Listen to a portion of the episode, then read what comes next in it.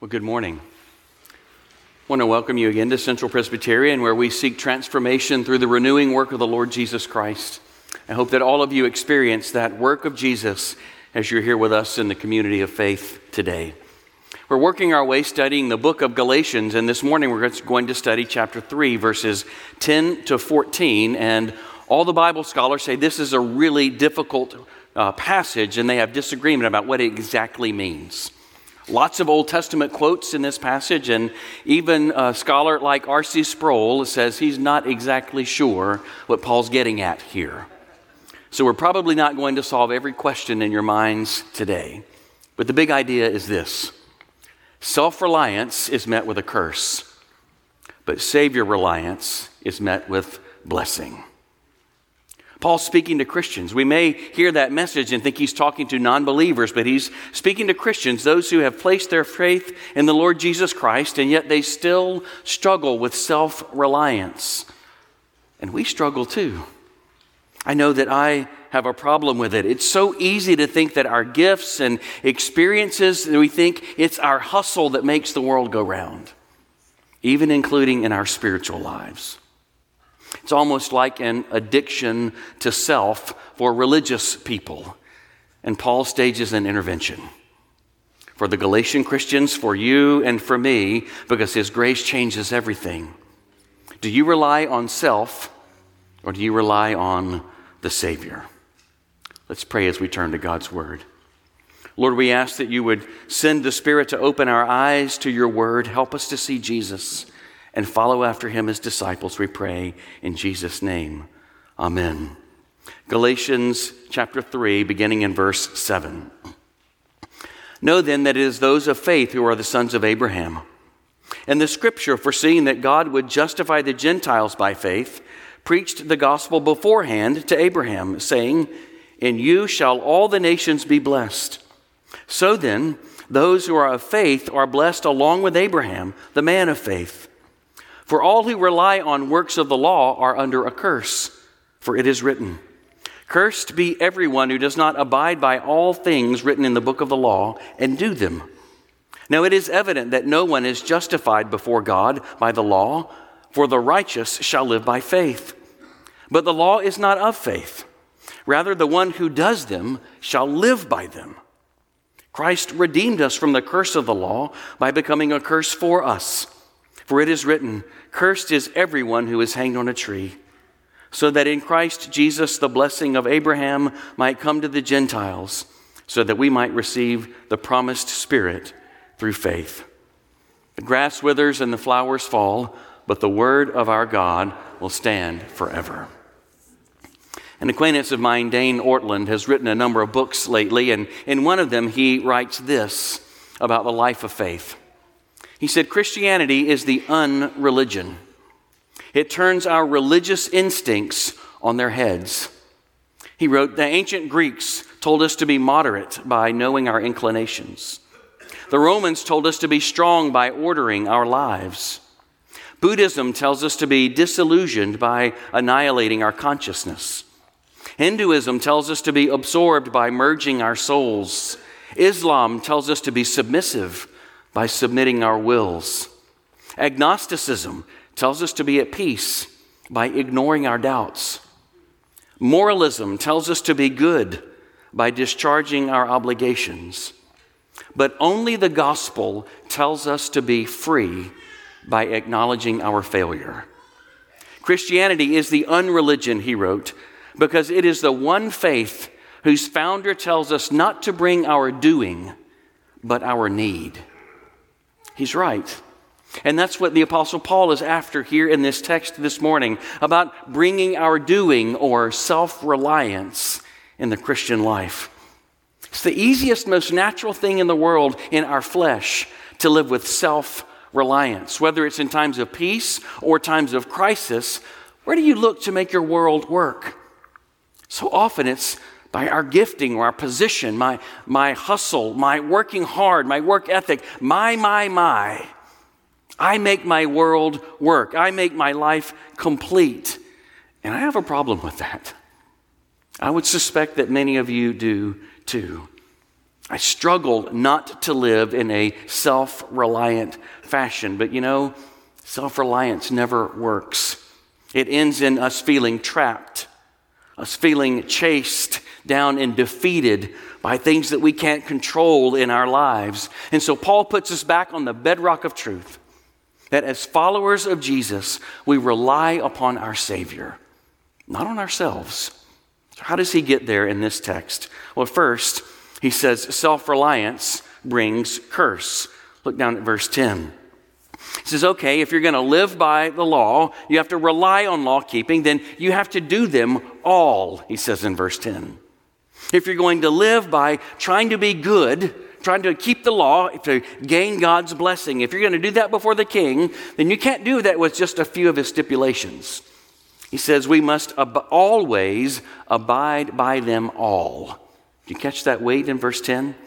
Cursed is everyone who does not abide in all. That abide is a present indicative verb. It means it's continuing, repetitive, perpetual, over and over and over again. If you're going to verse 12, live by the law, you have to obey it all, all the time. Every detail of God's command. If you really want to live, if you want to receive blessing based on what you do, then you have to do all of God's commands perfectly, always. And that's a standard that no one can keep. We can't keep this standard because our nature is broken. We are rebels. The truth is that we are depraved, a word that means that we have lives that are corrupted, that are bent by our sin. In fact, the theologians say that we are totally depraved. Now, that does not mean that we are as bad as we could be. In fact, no one is as bad as we could be because God's grace is at work restraining society. But by total depravity, we mean that there is no part of your life untouched by sin. Our mind is affected by our sin, our will, our heart, our bodies, our emotions, our affections are all bent according to sin. The totality of who we are is tainted with sin. It's tainted with radical self interest and self concern. So if sin isn't just something that we occasionally do, but corrupts everything that we are, do we really think that we could clean up one part of our life and bring it to God as if we've now been obedient? Of course not. How about all the other parts of my life that are raging out of control with disobedience? The, the truth about us is that we're responsible for our sin. And some of it we can see and recognize, and other parts of it we can't see and we can't recognize.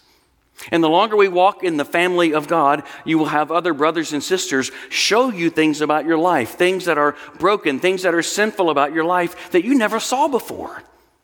But we're responsible for it all. If we're going to keep, uh, uh, keep up relationship with God based on our doing, we have to do it all. We have to know what's broken and keep all of God's law in our lives, and we can't do it. Neither can we fix ourselves. You see, verses 11 and 12, God's law that He gave was never designed to justify us. It was never designed to grant us standing before God. God gave the law as a mirror.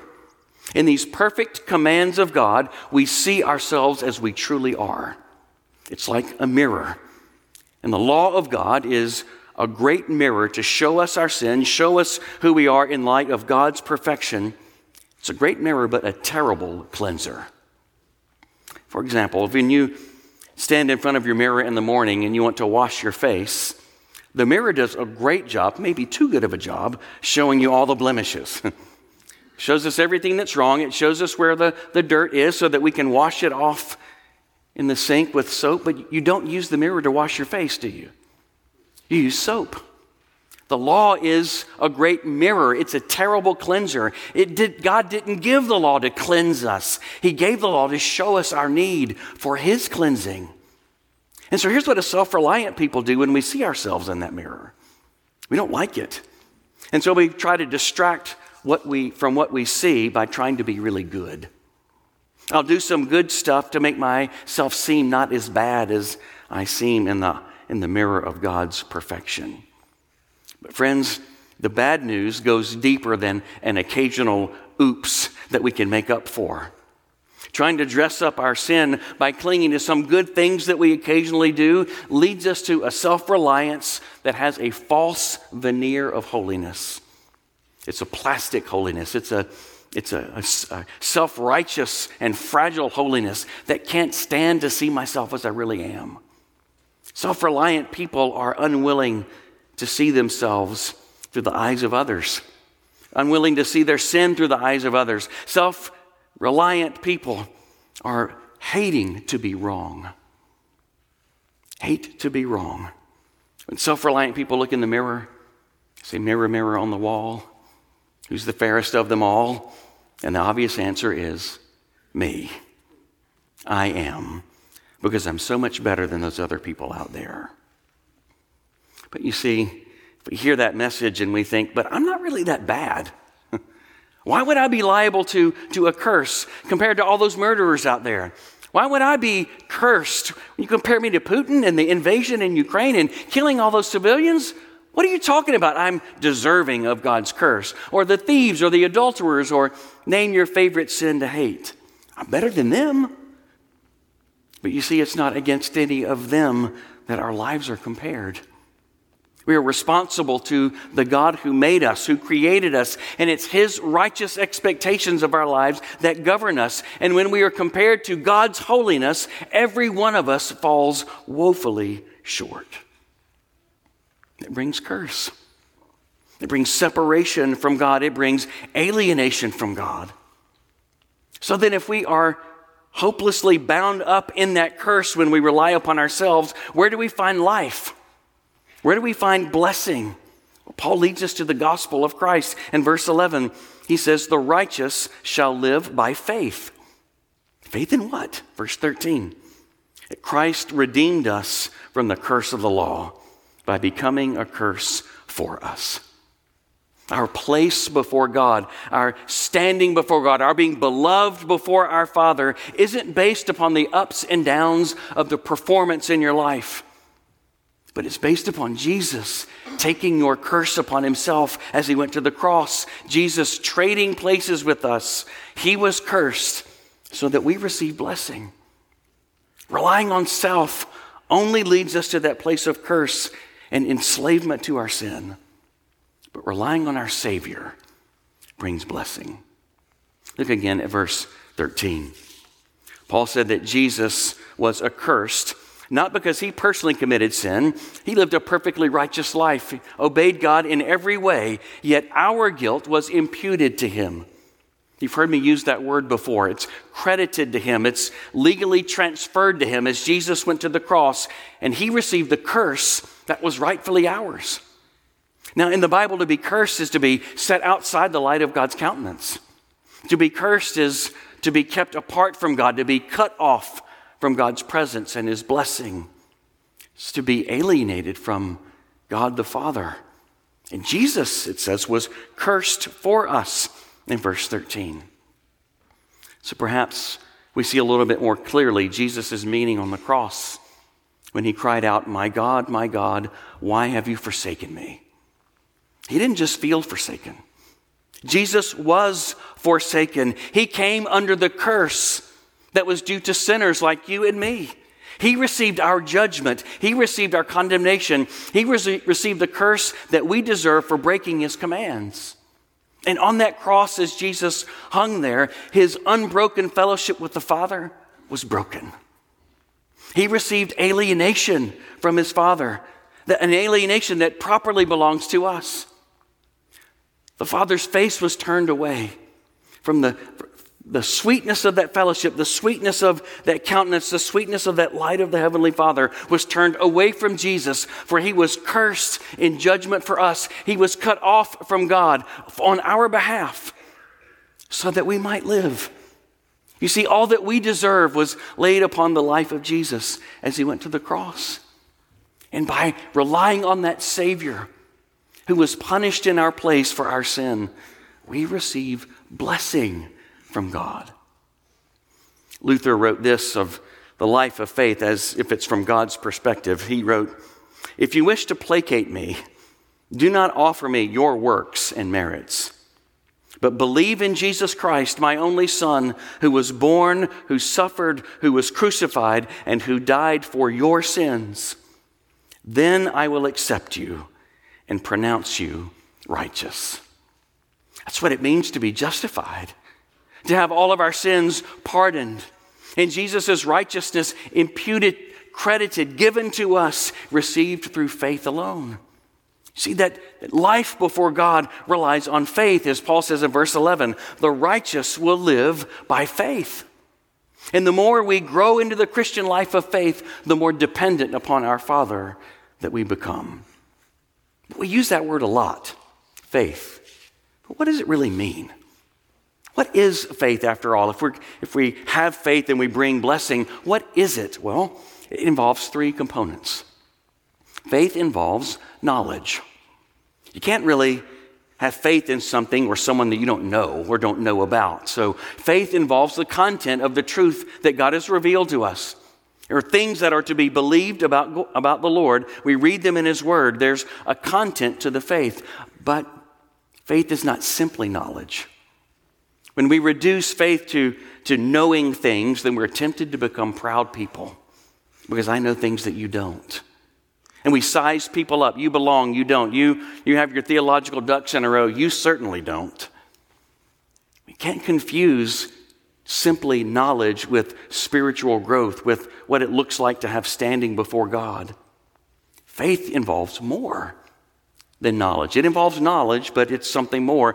Faith also involves assent or conviction.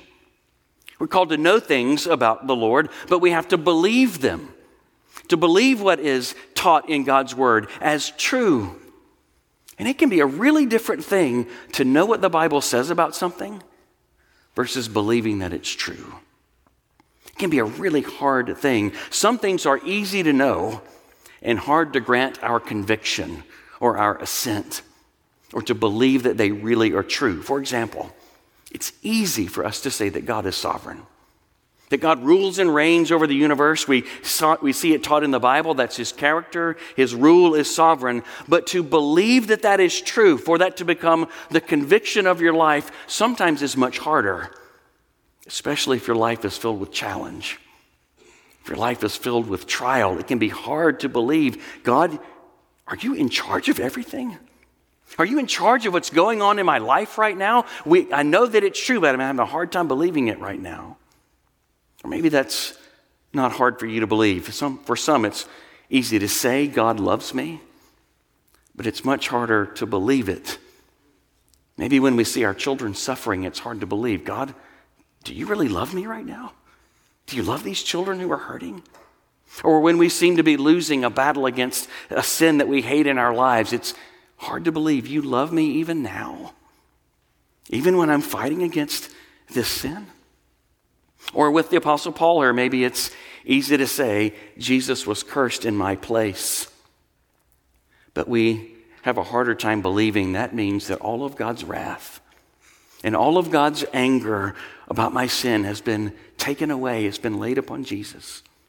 It's easy to say that, that Jesus was cursed in my place, but it's harder to believe that I'm not God's enemy anymore, that I'm reconciled with God, that that I am an adopted child of God, receiving his affection as his dearly loved son. It's easy to say, sometimes it's hard to believe.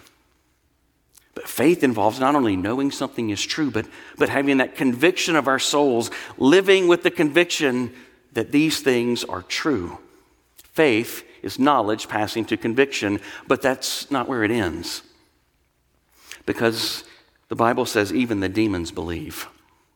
Even the demons knew, who Jesus was, and they believed that he was the Son of God, but they did not have a faith that saves. To knowledge and conviction, biblical faith involves trust. Trust is that next step of transferring my reliance away from myself and away from what I produce and away from what I know and away from my hustle to, to endear me to God. And instead, we rely and depend completely upon Jesus. It's to transfer the trust of my life away from myself onto another person. That God, God loves me. Because of what this other person has done. God receives me because of what this other one has done, not because of what I have done. That's trust. You see, faith isn't ultimately a belief in a set of propositions about God. Well, it's an ingredient. But faith trusts in the person of Christ, this Savior of the lost who bore the curse for me and who brings me into his family, brings blessing into my life only because of his grace. That's what faith is it's knowledge and conviction and trust. John Murray wrote it this way Faith is knowledge that passes to conviction, and conviction passing to confidence. That's what faith is. What we know to be true, and we believe that it's true, and that becomes our confidence before the Lord. Not confidence in myself, not confidence in all that I've done, but confidence in what Jesus has done. Are you living in faith? It's not a one time thing. It's not a thing for coming into the kingdom of God and then we stay in the kingdom by all the things that we do. That's not the biblical gospel. But living in faith is, is a means of life. Maybe it's a lifestyle with which we walk and it brings God's blessing into our lives. Knowledge and assent and trust. It brings blessing. It doesn't mean that your life is going to be all balloons and peaceful, easy feelings. That's not blessing. But it's more like Aaron says in Numbers chapter 6 blessing is to have God's face turned toward us. Blessing is not that all goes easy, not even that life goes well, but blessing is that God goes with us into every aspect of our lives, that we're not alone, that God's anger is fully and finally removed from me. It's been turned away because of what Jesus has done, and what's left for me is being beloved. That Christ was forsaken so that we will never be forsaken, that the Father's face was turned away from him so that it will be turned toward us in intimacy and love and kindness and mercy, knowledge and conviction and trust. That's faith. Let me close with this. Consider a little girl who's trapped on the second floor of a building that is burning. She's trying to get out of this building, and the stairway is blocked. And so she looks out a window, and when she looks out of that window, she sees her father standing below, and he's calling for her to jump. Honey, Jump out of the window. Come, I will catch you. I will, I will save you. Now, in order for this little girl to have life, to be saved, what does she have to do? Well, she has to know something about her father. She has to be able to answer the question Is my father strong enough to catch me? She has to know that that's true, but she also has to believe that it's true. That my father actually is strong enough to catch me. It's not just some playground boasting that my dad's stronger than your dad. But if I leap out of this window, my, my dad is there and he is able to catch me. But still, that's not faith. Third, she has to trust. She has to be willing to put her life in his hands before she jumps. She must be willing to place her good, her hopes, her future, her life into her father's hand if she is going to survive. That's faith. Not really able to live unless we are willing to leap into our Father's arms because we know what He's like and we believe that it's true. And I will rest all of my confidence for my life on Him, not on myself. That's faith. Are you living there? Are you knowing who God is? And do you believe that it's true? And is His life the confidence of your life? Walk in that confidence today. Let's pray. Father, we are grateful that you are the kind of God who loves us, even though you know what we're like. You know our sin, you know what's in our hearts, you know our depravity, and yet you've moved toward us in Jesus. And you've laid hold of us in the promise, and you keep hold of us because of what Jesus has done. So, Lord, enable us to walk before you in faith, knowing you, believing you, and trusting you, we pray. In Jesus' name, amen.